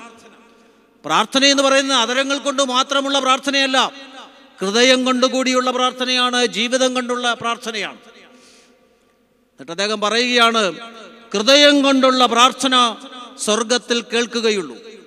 ഹന്നായിയുടെ പ്രാർത്ഥന ദൈവം കേൾക്കാനുള്ള കാരണം ആ പ്രാർത്ഥന ഹൃദയം കൊണ്ടുള്ള പ്രാർത്ഥനയായിരുന്നു. നമ്മുടെ സങ്കടങ്ങളും പരിഭവങ്ങളും പരാതികളും വേദനകളും ഒക്കെ പറയാനുള്ള ഒരു വേദി ദൈവത്തിന്റെ സന്നിധിയാണ്. അതല്ലേ പറയുന്നത്? എല്ലാ കാര്യങ്ങളും നിങ്ങളുടെ സുഹൃത്തിനോട് തുറന്നു പറയാൻ പാടില്ല. പറഞ്ഞാൽ ഇന്ന് നിങ്ങളുടെ സുഹൃത്ത് നാളെ നിങ്ങളുടെ ശത്രുവാകും. ശത്രുവായാൽ നിങ്ങൾ പറഞ്ഞതെല്ലാം അയാൾ വെളിപ്പെടുത്തും. അതുപോലെ തന്നെ ഒരു ശത്രുവിനോടും അനാവശ്യമായ വാക്കുകൾ പറയാൻ പാടില്ല. ഇന്നല്ലെങ്കിൽ നാളെ ഈ ശത്രു നിങ്ങളുടെ സുഹൃത്തായി മാറും. അന്ന് നിങ്ങൾക്കത് പറഞ്ഞ വാക്കിനെ ഓർത്ത് വേദനയുണ്ടാകും. അതുകൊണ്ട് നമുക്കെല്ലാം പറയാൻ പറ്റിയ ഒരേ ഒരാളേ ഉള്ളൂ. നമ്മുടെ ദൈവമാണ് യേശുവാണ്. ക്രിസ്തുവിനോട് നമുക്ക് എന്ത് പരിഭവങ്ങളും പരാതികളും പറയാം? നമ്മുടെ പരാതികളെയും പരിഭവങ്ങളെയും ഒക്കെ കേൾക്കാൻ എപ്പോഴും തയ്യാറാണ്. നമുക്കറിയാം വിശുദ്ധ തോമാശ്ലീക താനുള്ളപ്പോൾ ആദ്യത്തെ ക്രിസ്തുവിന്റെ പ്രത്യക്ഷപ്പെടൽ നടന്നില്ല. ശിക്ഷന്മാർ പറഞ്ഞു ഞങ്ങൾ ഉയർത്തെഴുന്നേറ്റ ക്രിസ്തുവിനെ കണ്ടു. തോമാശ്ലീഗ വാശി പിടിച്ചു. അങ്ങനെയല്ല ഞാൻ അവനെ കണ്ടിട്ട് മാത്രമേ വിശ്വസിക്കുകയുള്ളൂ. തോമാശ്ലീകായുടെ വാശിയുടെ വാശിയുടെ മുമ്പിൽ യേശു ഇറങ്ങി വരികയാണ്. തോമാശ്ലീകായുടെ പരിഭവങ്ങൾ യേശു തീർത്തു കൊടുത്തു. യഥാർത്ഥത്തിൽ നമ്മൾ ദൈവത്തിന്റെ സന്നിധിയിൽ നമ്മുടെ വേദനകളും പരിപാ പരാതികളും പരിഭവങ്ങളും ഒക്കെ പറയുമ്പോൾ നമ്മുടെ അടുക്കലേക്ക് യേശു ഇറങ്ങി വരും. നമ്മളെ സന്തരപ്പെടുത്തുവാൻ യാക്കോബ് തന്റെ പരിഭവങ്ങളും പരാതികളും ഒക്കെ ഏ- ഏ- ദൈവത്തിന്റെ അടുക്കൽ സമർപ്പിച്ചു കഴിഞ്ഞപ്പോൾ അതിൽ നിന്നെല്ലാം ഒരു വിടുതൽ കൊടുത്തിട്ട് അവനെ ദൈവം അനുഗ്രഹിക്കുകയാണ്. യാക്കോബ് പറഞ്ഞു നീ എന്നെ അനുഗ്രഹിച്ചിട്ടല്ലാതെ ഞാൻ നിന്നെ വിടുകയില്ലെന്ന്. എന്താണ് യാക്കോബ് അനുഗ്രഹിക്കുക എന്ന് പറഞ്ഞാൽ അർത്ഥം? നമ്മളൊക്കെ ചിന്തിക്കുന്ന അനുഗ്രഹമല്ല യാക്കോബ് ആഗ്രഹിച്ചത്. നമ്മളൊക്കെ ചിന്തിക്കുന്ന അനുഗ്രഹം എന്ന് പറഞ്ഞാൽ വലിയ സമ്പത്തും ഒക്കെ ആയിരിക്കാം പക്ഷെ യാക്കോബിനെ സംബന്ധിച്ച് ധാരാളം സമ്പത്തുണ്ട്. ആടുമാടുകളുണ്ട് കന്നുകാലികളുണ്ട് പുത്രസമ്പത്തുണ്ട്. അതൊന്നുമല്ല യാക്കോബ് ആഗ്രഹിക്കുന്നത്. അതൊക്കെയാണ് ആഗ്രഹിക്കുന്നതെങ്കിൽ വലിയ കൂട്ടം കന്നുകാലികളെയും ആടുമാടുകളെയും ഒട്ടകങ്ങളെയും ഒക്കെ യാക്കോബ് തന്റെ ജ്യേഷ്ഠനായ യേശാവിന് കൊടുത്തയക്കില്ലായിരുന്നു. അതൊന്നുമല്ല ആഗ്രഹിച്ചത്. യാക്കോബ് ആഗ്രഹിച്ച ദൈവാനുഗ്രഹം എന്ന് പറയുന്നത് ദൈവമേ ഞാൻ തെറ്റു ചെയ്തു പോയി നീ എന്നോടൊന്ന് രമ്യമാകണം. എന്റെ സഹോദരനോട് എനിക്ക് രമ്യമാവണം എന്റെ ദൈവത്തോട് എനിക്ക് രമ്യമാകണം. ഇതാണ് ദൈവാനുഗ്രഹം എന്ന് പറയുന്നത്. യാക്കോബ് ആഗ്രഹിച്ച ദൈവാനുഗ്രഹം ഇതായിരുന്നു. എന്റെ ദൈവത്തോട് എനിക്ക് രമ്യമാകണം. ഞാൻ ധാരാളം തെറ്റുകൾ ചെയ്തിട്ടുണ്ട്. എന്റെ സഹോദരനോട് എനിക്ക് രമ്യമാകണം. അതിന്റെ പുറകെ ദൈവത്തിന്റെ അനുഗ്രഹങ്ങൾ ലഭിക്കുകയാണ്. അപ്പൊ ദൈവത്തോട് പരിഭവങ്ങളും പരാതികളും പറഞ്ഞപ്പോൾ ദൈവം അവരുടെ അടുക്കിലേക്ക് ഇറങ്ങി വന്ന് അവരെ അനുഗ്രഹിക്കുകയാണ്. നമുക്കറിയാം അങ്ങനെ ധാരാളം സംഭവങ്ങളുണ്ട്.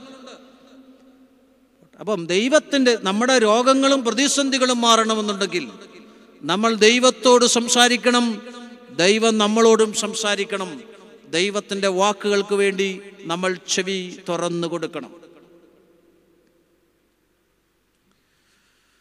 എല്ലാ രോഗസൗഖ്യങ്ങളും ഒരു ഉയർത്തെഴുന്നേൽപ്പാണെന്നാണ് പറയുന്നത്. Every healing is a partial resurrection എന്നാണ്. Every healing is a partial resurrection എല്ലാ രോഗങ്ങളും രോഗത്തിൽ നിന്നുള്ള ഒരു വിടുതൽ കിട്ടിയാൽ അവൻ ഉയർത്തെഴുന്നേറ്റു എന്നാണ് അതിന്റെ അർത്ഥം. രോഗി രോഗി മരിച്ചവന് ചില രോഗങ്ങളൊക്കെ വന്നാൽ അവർ മരിച്ചവർക്ക് തുല്യരായി മാറുകയാണ്. അപ്പൊ ദൈവം രോഗസൗഖ്യം തരുമ്പോൾ നമ്മൾ ഉയർത്തെഴുന്നേൽക്കുകയാണ്. മരിച്ചതിന് തുല്യമായ ജീവിതമാണ് നമ്മൾ നയിക്കുന്നത്. യേശു ലോക ഇവിടേക്ക് വന്നത് തന്നെ എന്തിനാണ്? സൗഖ്യദായകനായ യേശു ഇവിടെ വന്നത് മനുഷ്യനെ രോഗത്തിൽ നിന്ന് രക്ഷിക്കുന്നതിനേക്കാൾ ഉപരിയായി അവന്റെ വീഴ്ചയിൽ നിന്നും അവനെ രക്ഷിക്കാൻ വേണ്ടിയാണ് വന്നത്. യോഗനാന്റെ സുവിശേഷം പത്താം അധ്യായം പത്താം വാക്യം. ജീവനുണ്ടാകുവാനും സമർച്ചയായി ജീവനുണ്ടാകുവാനുമായിട്ടാണ് ഞാൻ വന്നത്. അപ്പൊ യേശു ഈ ലോകത്തിലേക്ക് വന്നത് ജീവൻ നമുക്ക് തരുവാനും സമർത്ഥിയായ ജീവൻ നൽകുവാനുമാണ് യേശു വന്നത്.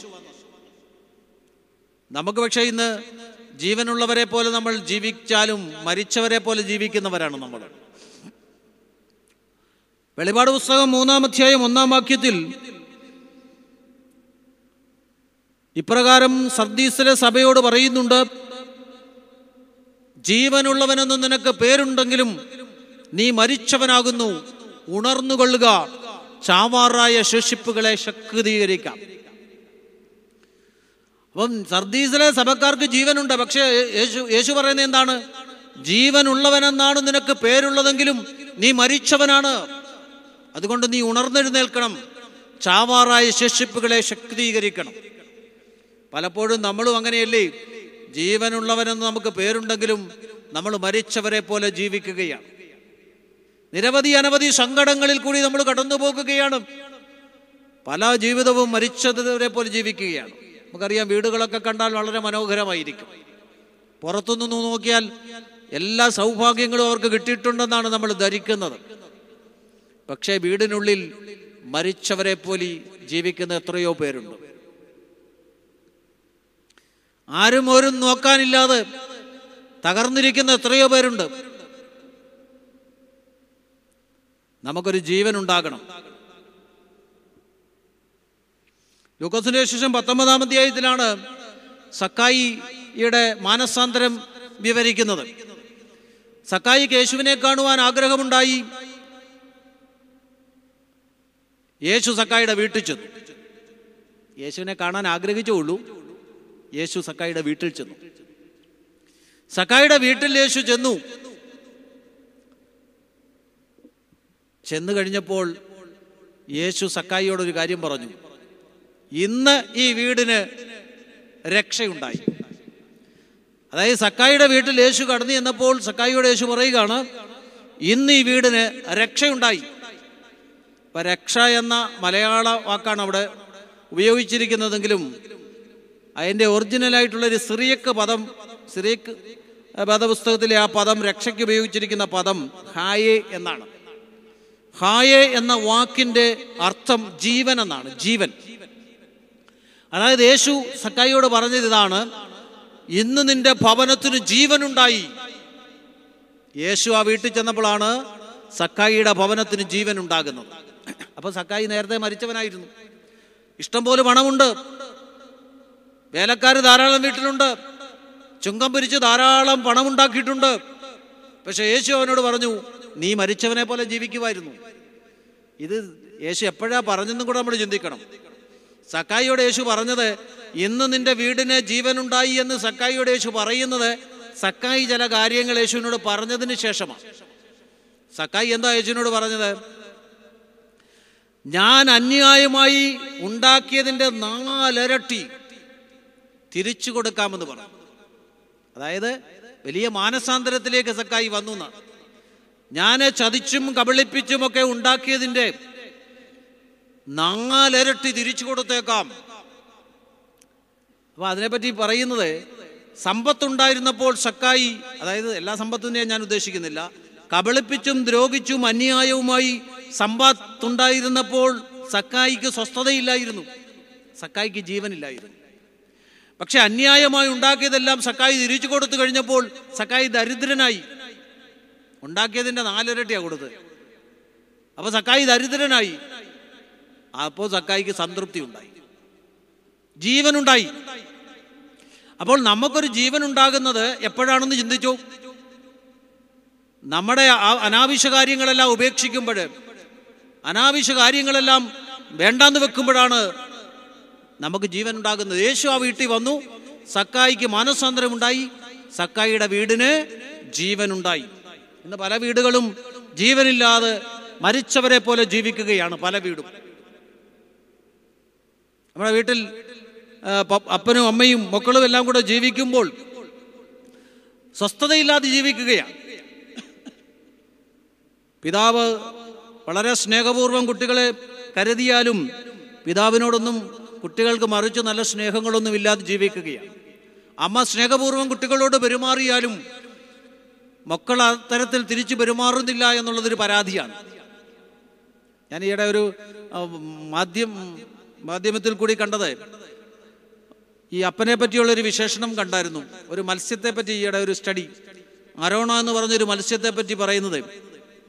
ഈ അരോണ എന്ന് പറഞ്ഞ മത്സ്യം പെൺമത്സ്യം മുട്ടയിടും. പക്ഷേ മുട്ട വിരിയണമെന്നുണ്ടെങ്കിൽ ആൺ മത്സ്യം അതിനെ വിഴുങ്ങി വായ്ക്കുള്ളിൽ വെച്ചേക്കണം. അല്ലെങ്കിൽ ആ അതിന് ജീവിക്കാനൊക്കത്തില്ല ആ മുട്ടയ്ക്ക്. വിരിയത്തില്ല മുട്ട വിടരത്തില്ല. അപ്പം പെൺമത്സ്യം മുട്ടയിട്ടാൽ ഉടൻ തന്നെ പോയി ആൺമത്സ്യം അതിനെ ആ മുട്ടയ്ക്കൊന്നും പരിക്കേൽക്കാതെ വളരെ പതുക്കെ മുട്ട വായിൽ വിഴുങ്ങി വെക്കും. പിന്നെ അൻപത് ദിവസത്തേക്ക് ഇത് വാ തുറക്കത്തില്ലെന്നാണ് പറയുന്നത്. അൻപത് ദിവസത്തേക്ക് ഇത് ഭക്ഷണമൊന്നും കഴിക്കത്തില്ല വാതുറക്കത്തില്ല അതിന്റെ മുട്ടയെ സംരക്ഷിച്ചിങ്ങനെ ഇരിക്കും അത് കഴിഞ്ഞിട്ടാണ് ഈ മുട്ട വിടർന്നു വരുന്നത്. അപ്പം ഞാൻ പറയുന്നത് ആ പിതാവിന്റെ ആ ആ മത്സ്യത്തിനെ സംബന്ധിച്ചിടത്തോളം ആൺ ആ ആൺ മത്സ്യത്തിന്റെ ഒരു പ്രത്യേകത എന്ന് പറയുന്നത് സൈലന്റ് ആൻഡ് ഹിഡൻ ലവ് ആണ്. നമ്മുടെ പിതാക്കന്മാരെല്ലാം നമ്മുടെ വീട്ടിലെ അപ്പന്മാരെല്ലാം സൈലന്റ് ആൻഡ് ഹിഡൻ ലവ് ആണ്. വളരെ ശാന്തമായി ആരും അറിയാതെ രഹസ്യമായി മക്കളെ സ്നേഹിക്കുന്നവരാണ് അപ്പന്മാരെല്ലാം. സൈലന്റ് ആൻഡ് ഹിഡൻ ലവ് ആ സ്നേഹത്തിന്റെ പരിണതഫലമായിട്ടാണ് ഒരു മിറക്കൾ അവിടെ സംഭവിക്കുന്നത്. The power of love creates miracle എന്നാ പറയുന്നത്. The power of love creates miracle മറ്റൊരിക്കൽ ഞാൻ വായിച്ചു. നമ്മുടെ വീട്ടിലെ പിതാക്കന്മാരൊക്കെ ഒരു സെക്കൻഡ് സൂചിയാണ്. വാച്ചിന്റെ സെക്കൻഡ് സൂചി. വാച്ചിന്റെ സെക്കൻഡ് സൂചി എന്ന് പറയാൻ കാര്യം നമ്മളോട് ഒരാൾ സമയം ചോദിച്ചാൽ നമ്മൾ പറയുന്നത് എന്താണ്? പത്ത് മണി കഴിഞ്ഞ് പത്ത് മിനിറ്റ് ഒരിക്കലും സെക്കൻഡ് ടൈം പറയത്തില്ല. പത്ത് മണി കഴിഞ്ഞ് പത്ത് മിനിറ്റും ഇരുപത് സെക്കൻഡുമായി ആരും പറയത്തില്ല. സെക്കൻഡ് സൂചി അറിയപ്പെടുന്നേ ഇല്ല പക്ഷെ സെക്കൻഡ് സൂചി ഇല്ലാതെ വാച്ച് കറങ്ങത്തില്ല. അതാണ് വീട്ടിലെ സംഭവം. സെക്കൻഡ് സൂചി ഒരു പിതാവാണ്. ഈ പിതാവില്ലാതെ വീട് ഭംഗിയായിട്ട് പോകത്തില്ല. പക്ഷെ സെക്കൻഡ് സൂചി അറിയപ്പെടുന്നില്ല. സെക്കൻഡ് സൂചിയുടെ സമയം ആരും പറയുന്നില്ല. അപ്പൊ ഈ സ്നേഹത്തെ ഒന്നും മനസ്സിലാക്കാതെ കുട്ടികളൊക്കെ ജീവിക്കുമ്പോൾ വീടിന് ജീവൻ നഷ്ടപ്പെടുകയാണ്.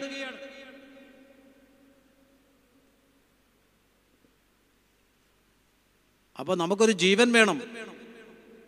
നിത്യജീവൻ തരാൻ വേണ്ടിയാണ് ദൈവം വന്നിരിക്കുന്നത്. അപ്പൊ every healing is a partial resurrection എല്ലാ രോഗസൗഖ്യവും ഒരു റിസറക്ഷനാണ് ദൈവം രക്തസ്രാവക്കാരിയായ സ്ത്രീയെ സൗഖ്യമാക്കി. യേശു അവളെ സൗഖ്യമാക്കി.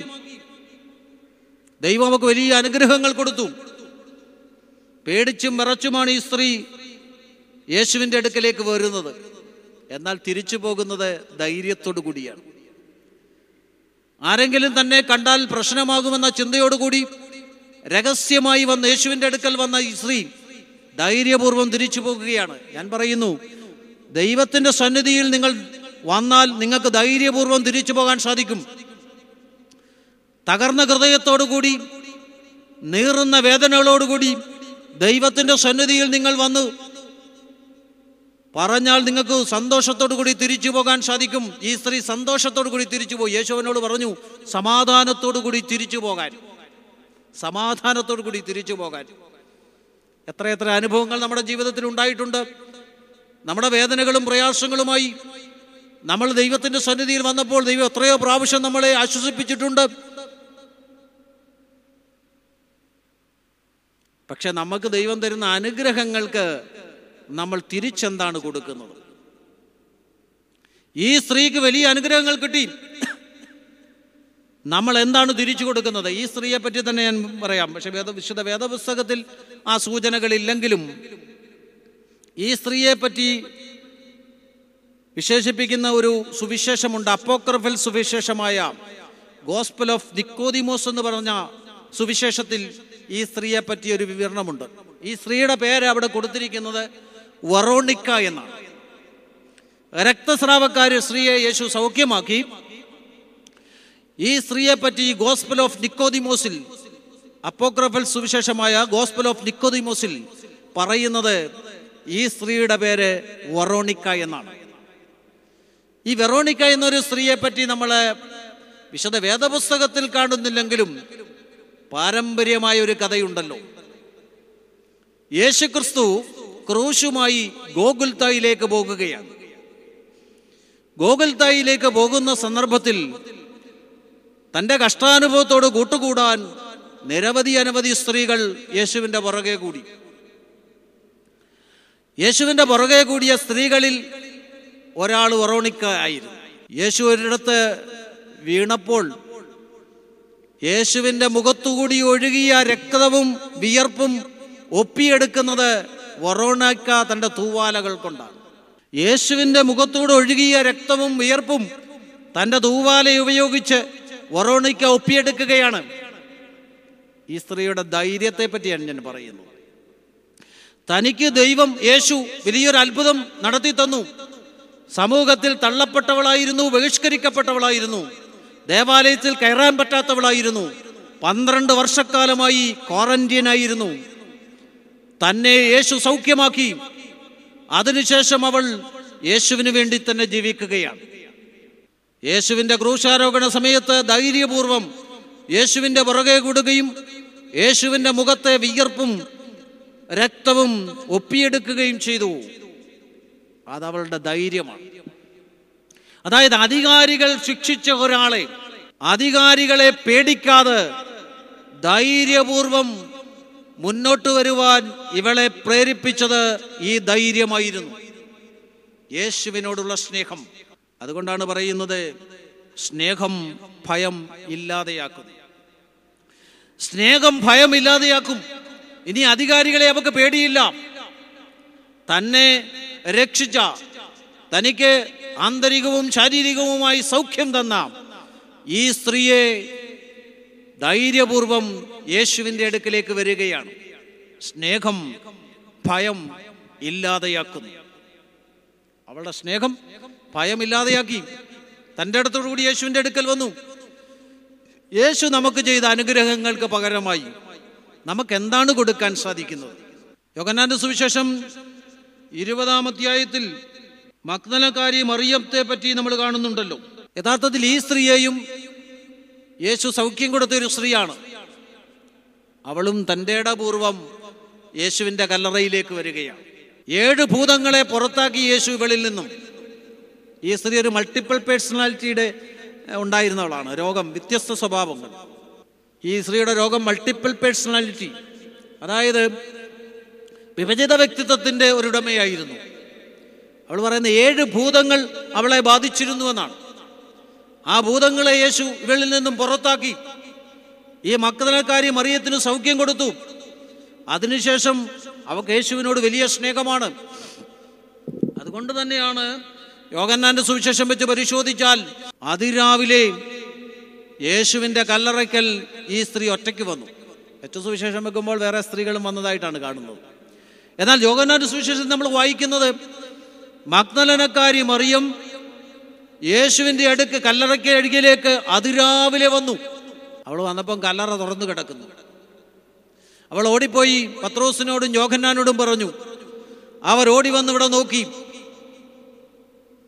അവരും കല്ലറ ഒഴിഞ്ഞു കിടക്കുന്നത് കണ്ട് തിരിച്ചുപോയി. ഈ സ്ത്രീ അവിടെ തന്നെ നിന്നു. അവൾ ഓടിപ്പോയില്ല. അവക്ക് യേശുവിനെ വേണം. കാരണം യേശു എനിക്ക് വൻ കാര്യങ്ങൾ ചെയ്തിരിക്കുന്നു.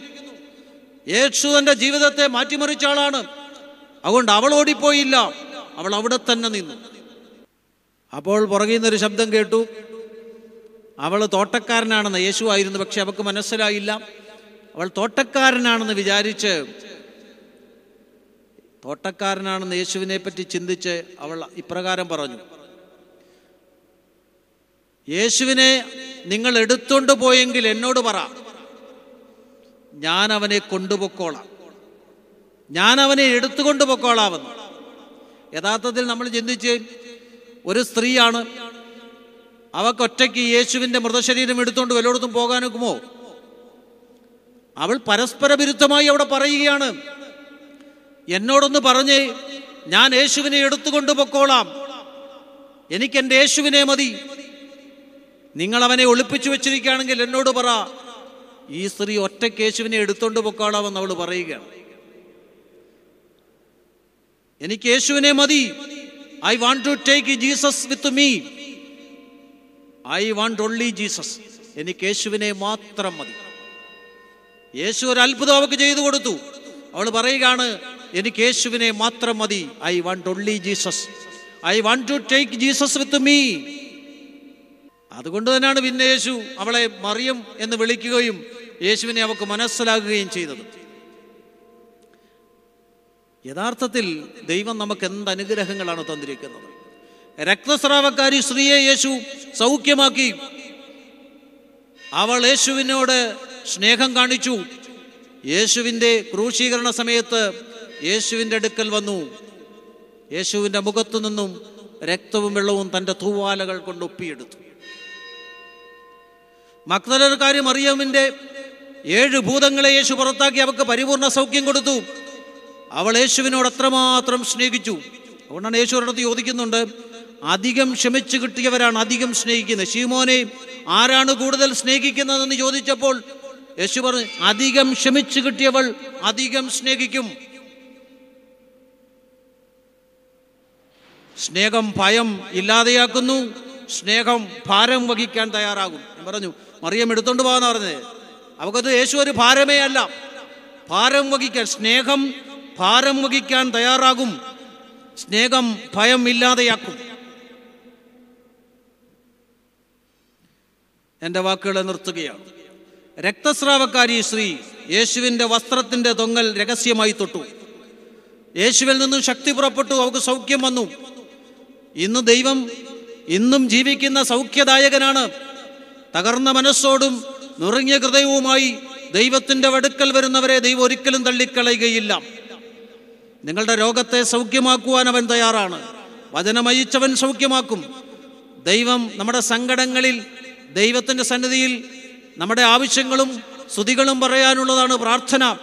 ദൈവത്തിന്റെ ശബ്ദം കേൾക്കാനുള്ളതാണ് വിശുദ്ധ വേദവായന. വിശുദ്ധ വേദവായന വായിക്കുമ്പോൾ നമുക്ക് സമാധാനവും ആന്തരികമായ സൗഖ്യവും ലഭിക്കും. ദൈവം തന്ന അനുഗ്രഹങ്ങൾക്ക് നമുക്ക് എന്താണ് കൊടുക്കാൻ സാധിക്കുന്നത്? ദൈവം എന്തുമാത്രം നമ്മളെ അനുഗ്രഹിച്ചു? അതിന് തക്ക ഒരു ജീവിതമാണോ നമ്മൾ നയിക്കുന്നത്? നമുക്ക് തന്ന അനുഗ്രഹത്തിന് പ്രതിഫലമായി ദൈവത്തെ നമ്മൾ സ്നേഹിക്കുന്നുണ്ടോ? സ്നേഹിക്കണം ദൈവത്തിനെ സ്തുതിക്കണം ദൈവം നമ്മളെ അനുഗ്രഹിക്കണം.